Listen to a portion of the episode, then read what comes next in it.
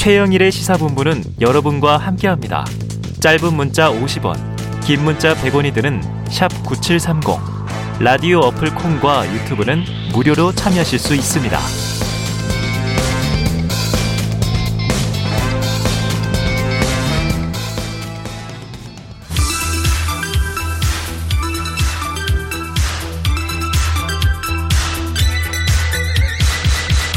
네, 민심은 데이터에 있다. 숫자로 보는 민심. 여론 오락관 몇 대 몇 시작해 보죠.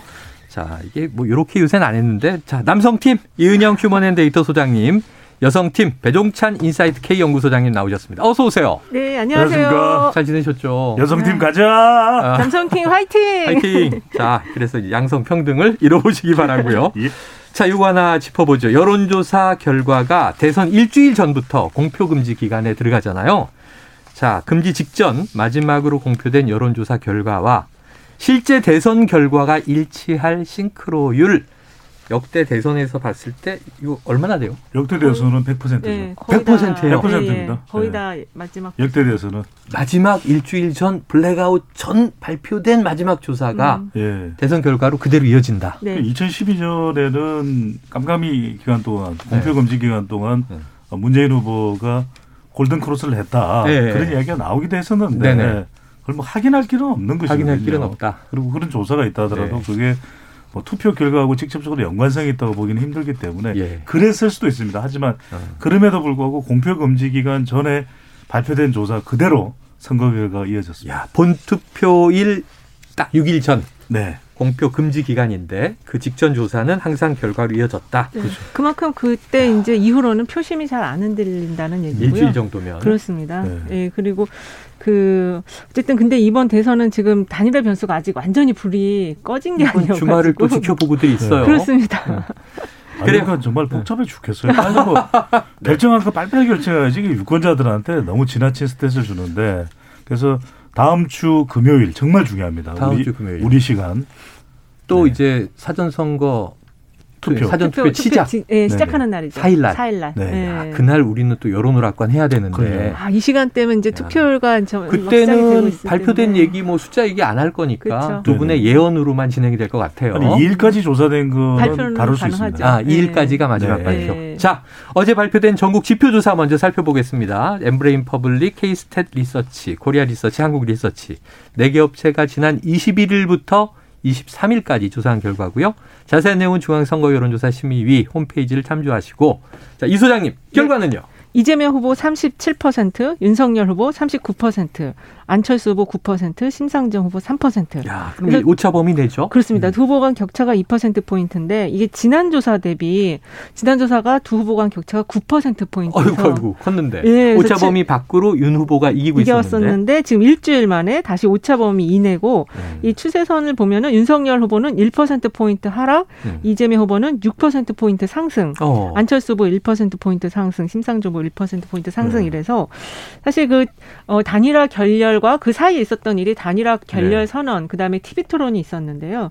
그게 전체적으로 여론에 이렇게 반영이 되었고 안철수 후보가 1% 상승한 거는 아마 윤석열 후보 1% 빠진 거랑 좀 연관이 있지 않을까. 음. 그리고 이재명 후보가 6%포인트 상승한 거는 지난주 조사가 4%포인트 빠졌는데 네. 그 유세차 사고가 이 민주당 지지층에도 크게 충격적으로 아. 다가가서 네. 음. 무슨 어떤 특별한 사안이 없었는데 이제 미래에 대한 전망, 단일화에 대한 전망이 섞인 게 많이 들어가서 어. 이 4%는 다시 복귀가 됐다. 야, 이렇게 정리할 수 있을 것 같아요. 영향이 있어요, 보면. 그럼요. 그렇습니다. 자, 그러면 지금 2%포인트, 이건 뭐, 1, 2위 얘기할 수가 없는 건데, 깻잎 네. 몇장 차입니까? 깻잎 반에 반에 반에 반에 반장이죠. 아, 어, 그 정도예요? 그러니까 지금 요즘에는 식사하실 때 깻잎 드시는 분들이 많아요. 아, 이게 뭐 인생 깻잎이야. 그러니까 이게 알 수가 없는 게 네. 이번 대선은 지금 정말 공표 금지 기간에 네. 또 판도가 바뀔 수도 있을 것 같아요. 아마 이런, 아, 이런 상황이라면. 맞습니다. 지금 네. 그 기간에 가짜 뉴스가 어마어마하게 돌고 어마어마하게 일주일 돌 동안? 네, 일주일 네. 그러니까 이른바 마타도가 그렇습니다. 어마어마하게 쏟아져 나올 것이다. 이현영 소장님이 또 어떻게 예언했더라, 예견했더라, 나올 수 있어요. 자, 우리 국민의 현명함이 기대되는 참 또 혼탁한 기간이 올 것 같고요. 자, 지난주 이 시간에 추세적으로 볼 때는 뭐 이제 팽팽하지만 윤 후보가 좀 우위를 점하고 있다. 두 분 다 이렇게 점을 쳐주셨어요.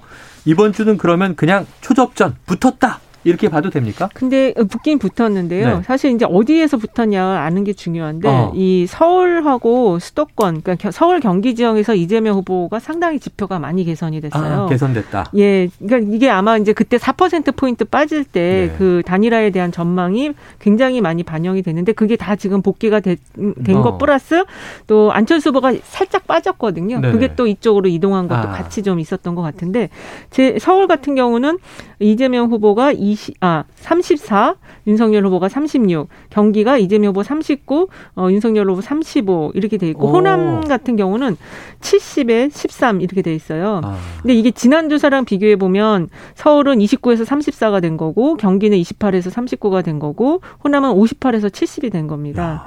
그래서 많이 좀 이쪽에서 상승이 됐고 수도권 호남도 그냥 출렁출렁 그렇습니다. 얘기네요. 같이 막 출렁된 거죠. 이게 어떻게 보면 지난주에 너무 많이 빠져서 그 역 반작용, 역작용 이런 게 지금 다시 결집세 만든 것이 네. 아닌가 이렇게 자, 보여져요. 단일화 얘기가 자연스럽게 나왔으니까 지금 단일화 결렬을 지난 일요일에 안철수 후보가 선언을 했고 그 다음에 바로 엊그제 뭐 이태규 의원과 이준석 대표의 설전이 벌어졌어요. 네. 자, 근데 아까 얘기를 들어보니까 안철수 후보가 빠지면 이게 윤석열 후보로 간다고 많이들 생각하는데 오히려 또 이재명 후보에게도 그렇습니다. 간다. 네. 야, 이게 안 후보의 지지율이 묘하게 움직이는데 그럼 이 단일화 결렬에 의한 각 후보의 유불리 어떻게 보십니까?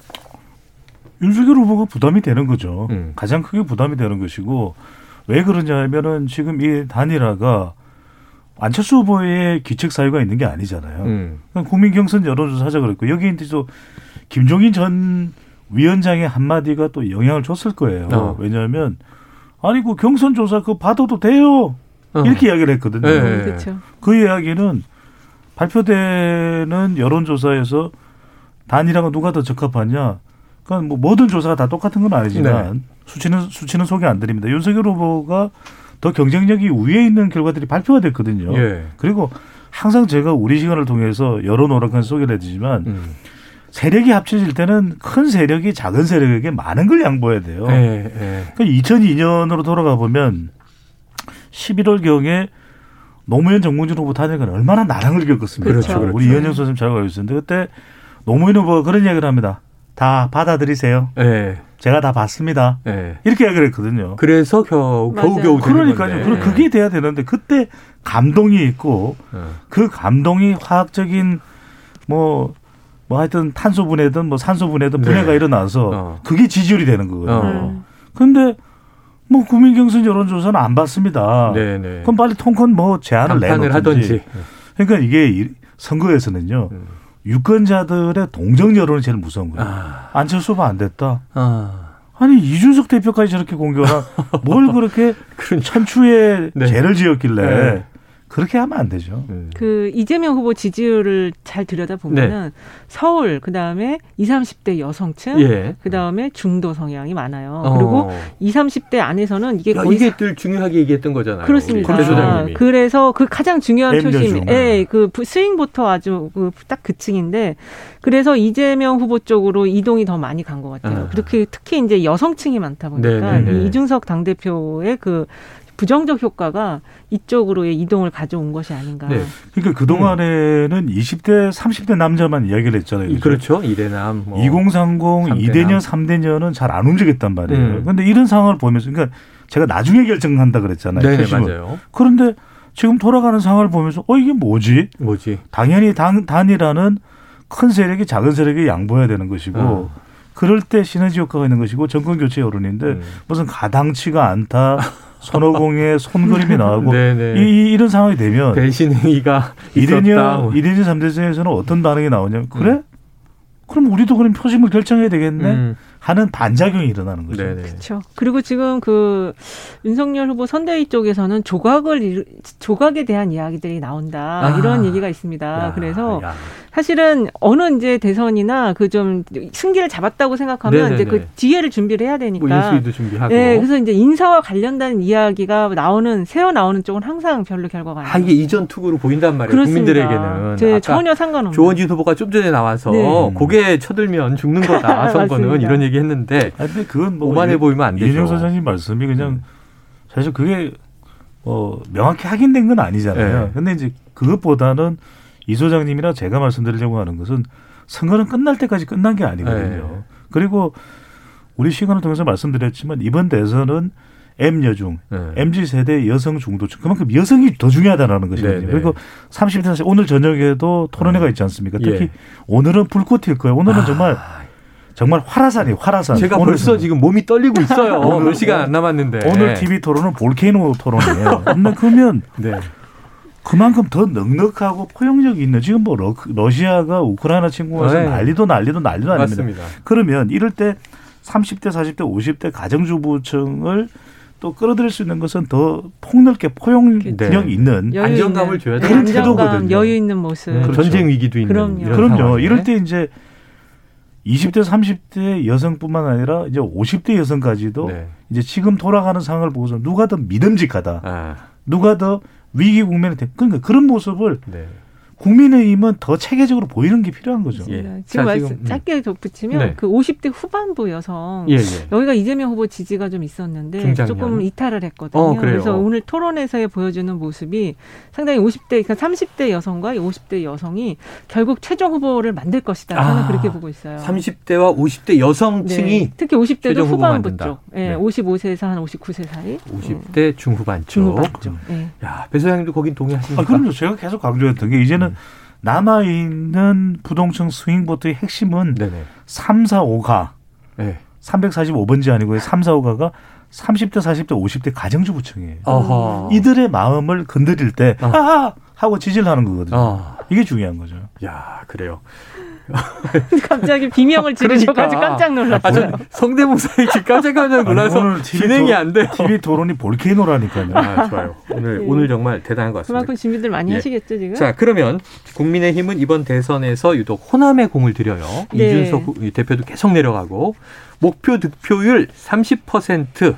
자, 그 이번 조사에서 호남 지역 지지율은 조금 이재명 후보에게 돌아왔다고 아까 이 소장님 예. 말씀하셨는데 국민의힘 쪽은 어때요? 가능할까요, 목표가? 국민의힘 이번 MBS 지지율을 보면은 호남에서 윤석열 후보가 지난 조사 11% 이번 주 13%입니다. 아, 오르긴 올랐어요. 조금 올랐네요. 그리고 이게 이제 만약에 이대로 만약에 득표율이 나온다면 네. 지난 대선 때 그 박근혜 전 대통령이 얻었던 것보다는 조금 더 받지만 네. 지금 목표하고 있는 30까지 가기는 좀 많이 격차가 있다 이렇게 보고 있어요. 네. 이걸 말씀을 안 드릴 수가 없는 예. 게 호남을 안철수 후보의 손을 잡고 윤석열 후보가 방문했다면 어떤 현상이 일어났겠어요. 예, 예, 예.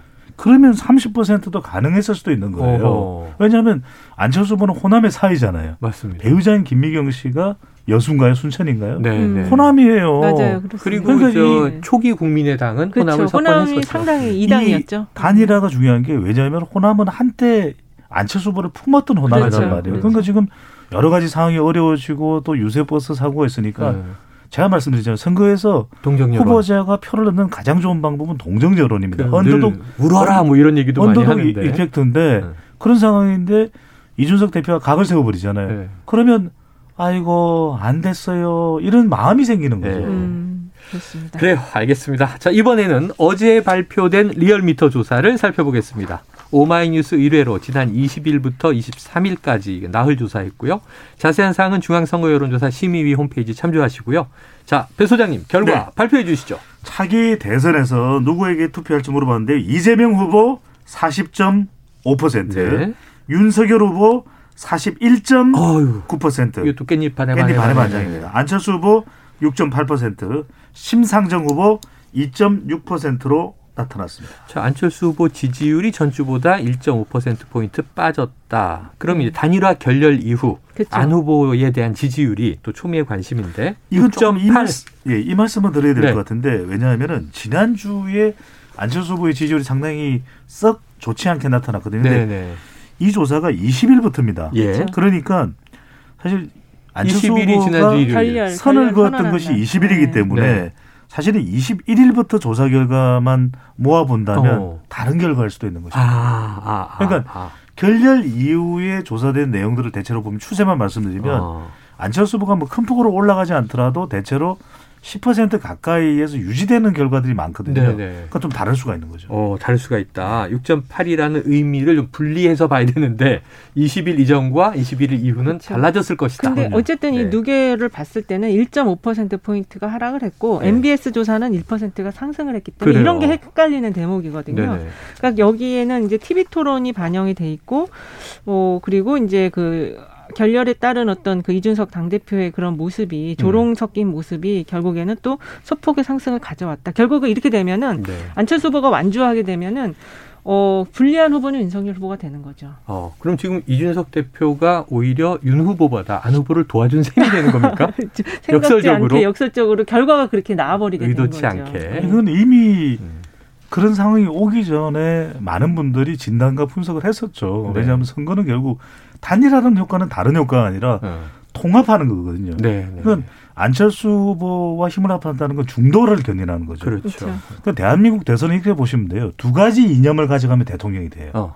자기 이념의 중도. 음. 보수든 그렇죠. 진보든 플러스 중도. 그렇죠. 그래서 단일화가 지지율이 늘어나는 게 아니라 안철수 후보와 손을 잡는 건 두 가지 이념을 가져가는 거죠. 자, 요거 보겠습니다. 이제 투표는 얼마 남지 않았습니다. 이번 조사에서 올해 대통령 선거에 투표하겠다는 응답이 95.1%를 차지했고요. 이 안에서도 반드시 하겠다 82.5, 가급적 하겠다 12.6.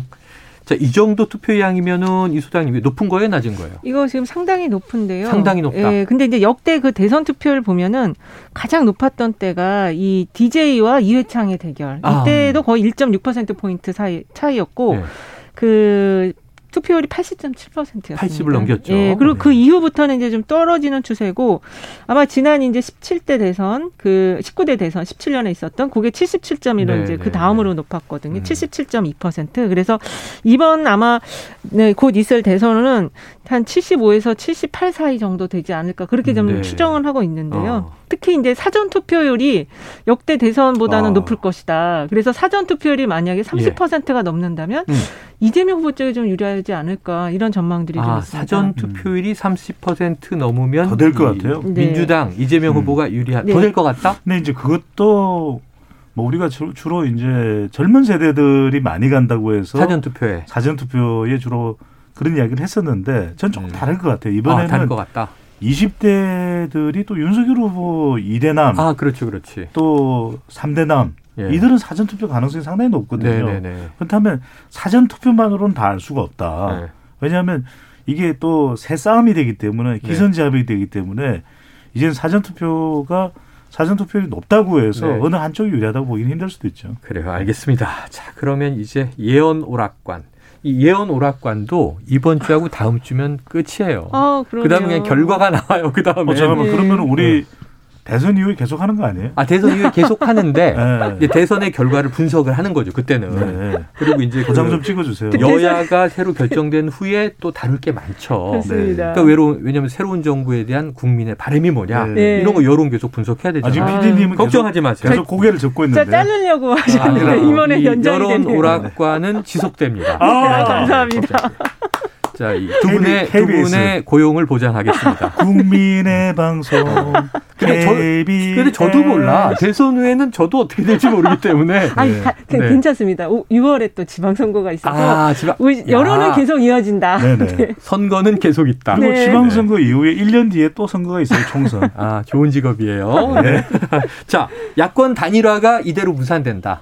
이번 주말에 윤 후보, 안 후보가 뭐 안 만나거나 만나도 별 소득이 없이 그냥 헤어진다. 네. 그랬을 때 윤 후보와 이 후보 누가 유력한지 한번 두 분의 의견을 들어보죠. 배 소장님, 누가 유력하다고요? 누가 유리한지 들어볼게요. 아 단일화 안 되면 안 되면 결렬됐다고 전제. 단일화가 안 되면은 이재명 후보보다는 윤석열 후보가 더 부담이 많죠. 부담이 많다. 다자구도로 갔을 때, 그렇습니다. 완주했을 때. 팽팽하죠. 예. 네. 이 소장님도 지금 뭐 기자들이 그 이제 단인 방문하는 윤석열 후보 방문할 것이다라는 전제로 지금 뻗치기 우리 네, 집 네, 앞에서 네. 상당히 많은 기자들이 대기하고 그러니까 안철수 후보 있다고요. 집을 방문할 것이다. 지- 그렇죠. 찾아갈 것이다. 그렇죠. 근데 이제 그게 찾아가는 것이 문제가 아니고 음. 성공이 됐느냐가 문제예요. 그래서 성공이 안될 보통 경우. 찾아가도 못 만나는 못 경우도 만나는 있고. 경우가 되게 많죠. 노무현 후보도 못 만났어요. 맞아요, 문 앞에 맞아요. 가서. 정몽준 후보. 그래서 이제 그런 이벤트가 있을 수 있겠지만 음. 그래도 이제 단 저희가 볼 때는 지금 안철수 후보 같은 경우 지지율 특성이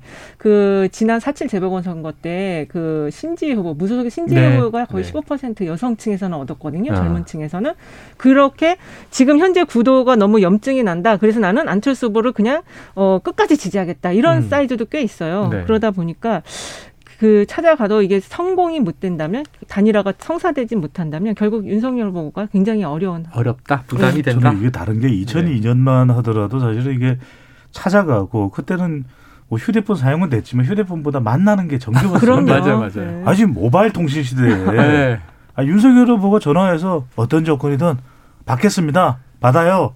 이렇게 한마디만 하면 되는 거죠. 아, 어떤 조건이 받겠습니다. 위험해요. 여론조사 지금 왜냐하면 방법은 안철수 후보의 저 이 전략은 안일화잖아요. 아 그렇죠 아니라 그 후보를 양보하세요. 그걸 받으면 어떡해요? 아니 근데 아까 그 저기 얘기하신 것처럼 노무현 후보께서도 그 당시에는 모든 걸 100% 네, 다수용 네, 이랬거든요. 마찬가지예요. 지금 아, 상황 그래야 한다. 그렇습니다. 자, 근데 그게 될지 안 될지 지켜보고 네. 아, 한 가지만 더 여쭤볼게요. 오늘 저녁 볼케이노 토론에 이 네. 의제가 반드시 등장할 것 같은데 어제 구- 음. 글로벌 돌발 변수가 생겼어요. 그럼요. 우크라이나 침공을 러시아가 감행했습니다. 자, 이거 대선 투표일까지 계속 전쟁 상황이 이어질 것 같거든요. 네네. 이 이슈가 우리나라 대선에 미칠 영향이 누구에게 유리하냐. 이거 보면 위기에 강합니다 하는 이 후보가 있고 안보가 중요합니다 하는 윤 후보가 있단 말이에요. 네. 저는 잘 판단이 안 되는데 배 소장님 누구에게 유리할까요? 저는 이건 조금 지켜봐야 될 것 같아요. 제가 선뜻 어. 말씀을 단일화처럼 못 드리는 이유는 네네. 이건 안보 이슈까지 있는데다 한미 관계, 남북 관계, 경제 파장이 있거든요. 있고. 그러니까 저는 이제 어떻게 구분이 되냐면 오늘 저녁에 집중 토론될 거예요. 볼케이노 네, 토론 때. 네. 그때 얼마나 이, 이 흘러가는 이 국제 정치 상황을 잘 이해하고 있는가. 아. 이걸 누가 본다? 네. 30대, 40대, 50대 가정주부청이 봐요. 어, 눈여겨본다. 그래서 이 사안들을 정말 앞뒤 전후 동서남북을 다 알고 있는 후보 아. 그 사람이 누군지를 오늘 알아차리게 되는 거죠. 해박하게 꿰뚫고 그럼요. 딱 현명한 대안을 내야 되겠네요. 그러니까 푸틴과 맞대응할 사람이 누구냐 어. 이걸 보는 거죠. 이게 기본적으로는 경제 안보 이슈예요. 이제는 경제. 경제가 아니고 경제와 안보가 같이 가거든요. 있다. 그렇습니다. 그래서 이거는 이벤트라, 그러니까 이 사안만으로 볼 때는 여당 후보에게 유리한 이슈고요. 네. 그리고 이제 최근에 그 소상공인을 위한 방역 지원금이 나가고 있잖아요. 아, 그렇죠. 근데 그거를 윤석열 후보가 매표 행위라고 지적, 아, 이야기를 했습니다. 그런 표현을 썼더라고요. 그래서 이 두 가지 사안에 대해서 이게 다 경제와 관련된 사항이기 때문에 어. 이거에 대한 이제 논쟁이 기본적으로는 여당 후보에게 좀 유리한 이슈들이다 이렇게 저는 보고 있어요. 그 단적으로만 보기는 쉽지 않은 것이 저도 음. 이제 이 소장님 말씀에 공감은 되는데 음. 또 한미 관계가 강조되거든요. 그래서 네, 지금 네. 문재인 대통령도 국제 제재에 동참하겠다고 한 만큼 네. 한미 관계를 좀 아주 극도로 강조하고 있는 뭐 윤석열 윤 후보한테는 또 자기 스스로 자신감 있어 할 수 있는 그런 주제일 수도 있는 거예요. 네. 지금 네. 최근에 대통령 지지율이 다시 조금 상승한 게몇 어, 개가 나오는데 지금 유가가 굉장히 높고 그러니까 물가 상승으로 이어져서 결국 이러한 상황에서는 어, 힘을 실어주자 어, 누구에게 여당에게 이런 등식이 성립이 될 수가 있습니다. 저도 근데 사실은 네. 솔직히 좀 조심스러워요 이렇게 얘기하는 그래, 것도. 짧게 마무리를 네. 해보겠습니다. 진짜 마지막 예언. 여론조사 공표 마지막 날. 바로 다음 주 수요일이에요. 네, 화요일. 3일절 지나면 3월 2일 여론조사가 끝인데 이재명 대 윤석열 지지율 몇 대 몇 배소장님. 저는 수요일 날까지 실시되고 목요일 발표할 수 있거든요. 아 예. 예상이 돼요. 아 예상이 돼요. 예. 숫자가 눈에 보여. 네.